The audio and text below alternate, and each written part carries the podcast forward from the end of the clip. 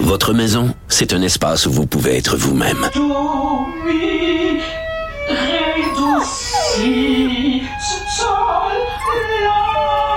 Elle mérite d'être bien protégée et vous méritez d'être bien accompagné. Trouvez la protection la mieux adaptée à votre maison avec Desjardins Assurance et obtenez une soumission en quelques clics sur desjardins.com.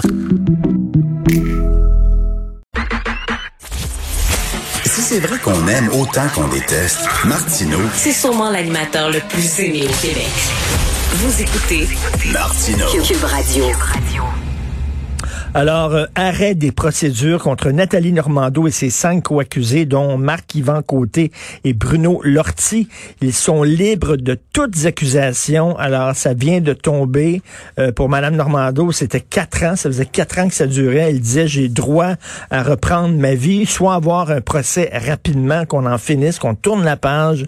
Eh bien, c'est terminé. Ça va faire énormément jaser, bien sûr, au courant de la journée. Là, je vais rencontrer, je vais parler avec quelqu'un que je respecte beaucoup. Imaginez euh, euh, euh, Yvan Godbout, l'enfer qu'il a vécu, cette, ce- cet auteur-là, d'Ansel et Gretel, qui avait été accusé, bien sûr, à tort de faire de la production de matériel pornographique juvénile.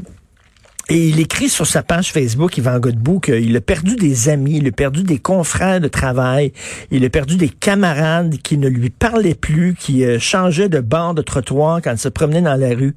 Mais il y a un homme qui est député en plus. hein. Habituellement, les députés, là, ils font attention à leur réputation.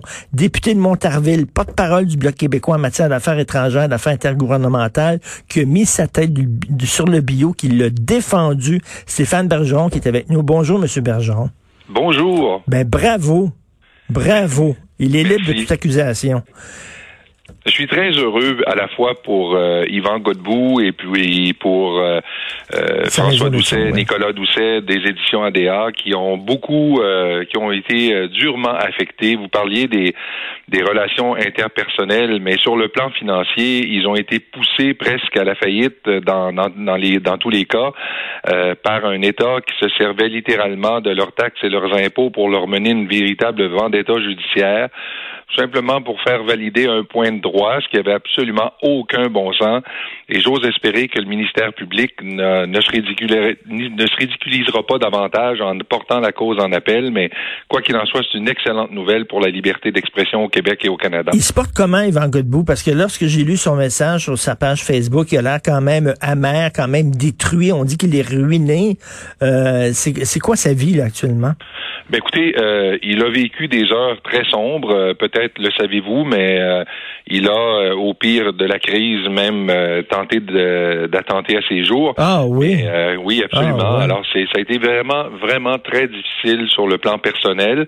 Mais quoi qu'il en soit, j'ai eu l'occasion, le plaisir de le rencontrer il y a de cela quelques jours. Il me semblait, il me semblait relativement bien et, et j'ose même pas imaginer le soulagement qu'il doit ressentir d'avoir été lavé de, de ces accusations totalement euh, farfelues et injustes qui euh, lui ont accolé pour presque la- le reste de ses jours l'étiquette, l'épithète de, de pornographe juvénile. C'est ça, épouvantable, c'est ce avec quoi je pense qu'il était euh, qu'il ne qu'il avait de- beaucoup de difficultés à vivre, de savoir, de sentir que pour le reste de ses jours, quand on va googler son nom là, c'est ça qui va apparaître là. C'est épouvantable. C'est totalement épouvantable que, que l'État se soit permis de faire ça avec la vie de gens qui euh, ne méritaient pas ça.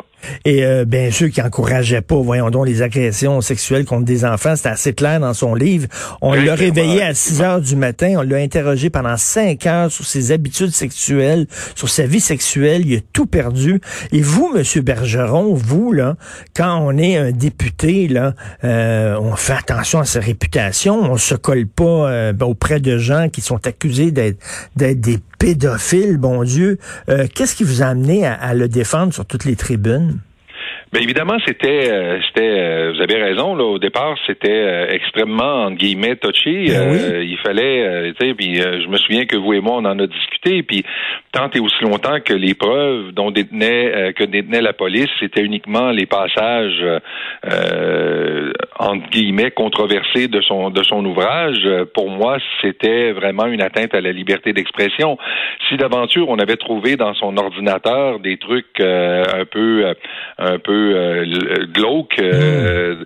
Là, évidemment, on aurait parlé d'autre chose, mais manifestement, on n'a jamais rien trouvé de cette nature. Puis vraiment, tout ce qu'on avait à lui reprocher, c'est les mots qu'il avait écrits pour euh, décrire un peu la personnalité, la, personnalité des personnages, permettre de comprendre, permettre de comprendre la suite de l'intrigue.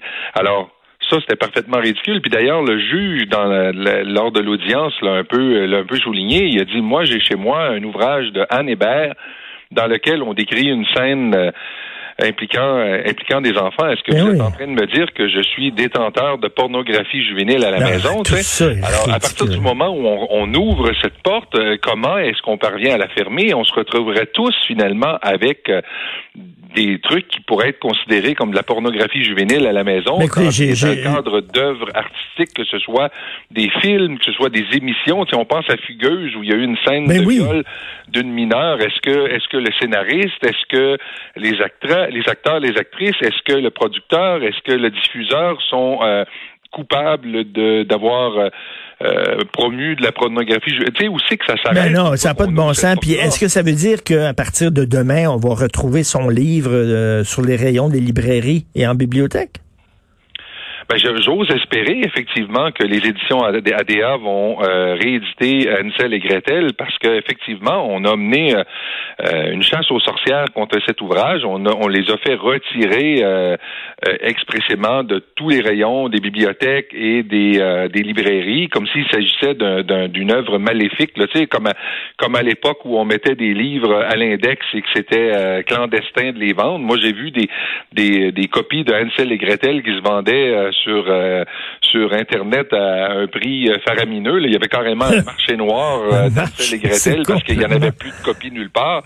Alors là, j'ose espérer que les lecteurs pourront mettre la main sur l'ouvrage d'ici peu et, et, ce pour le plus grand bonheur des amateurs du genre. Ben oui, tout à fait. Ben en tout cas, vous le saluerez de ma part. J'espère qu'il va retrouver une certaine quiétude, qu'il va pouvoir retrouver aussi des amis qu'il avait peut-être perdus. Puis bravo, Monsieur Bergeron. Vraiment, c'est tout en votre honneur que vous l'ayez défendu comme ça. Euh, Stéphane Bergeron, député de Montarville pour le Bloc québécois, merci. Merci à vous, puis merci, d'en avoir parlé également publiquement. Il y en a peu qui l'ont fait. Merci beaucoup. Au revoir. Au revoir.